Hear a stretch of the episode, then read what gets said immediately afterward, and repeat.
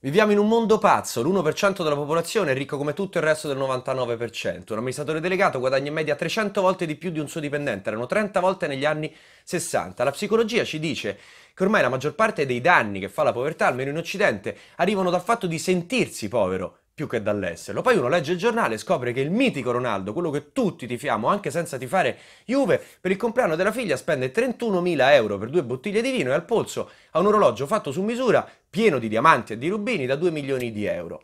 Ora, a parte che quell'orologio è orribile, uno se l'aspettava, che so, da Puff Daddy, a parte il fatto che Ronaldo farà anche tanta beneficenza. Ma possibile che in un periodo come questo non ha nessuno intorno che gli dice che non può fare show off come un rich kid cinese che brucia banconote e fa il bagno nel Don Perignon? Lui è un modello da seguire, un supereroe per tutti noi che lo guardiamo giocare e per milioni di ragazzini in giro per il mondo. Allora spendesse i suoi soldi come gli pare, ma un po' di tatto, di sensibilità, di empatia.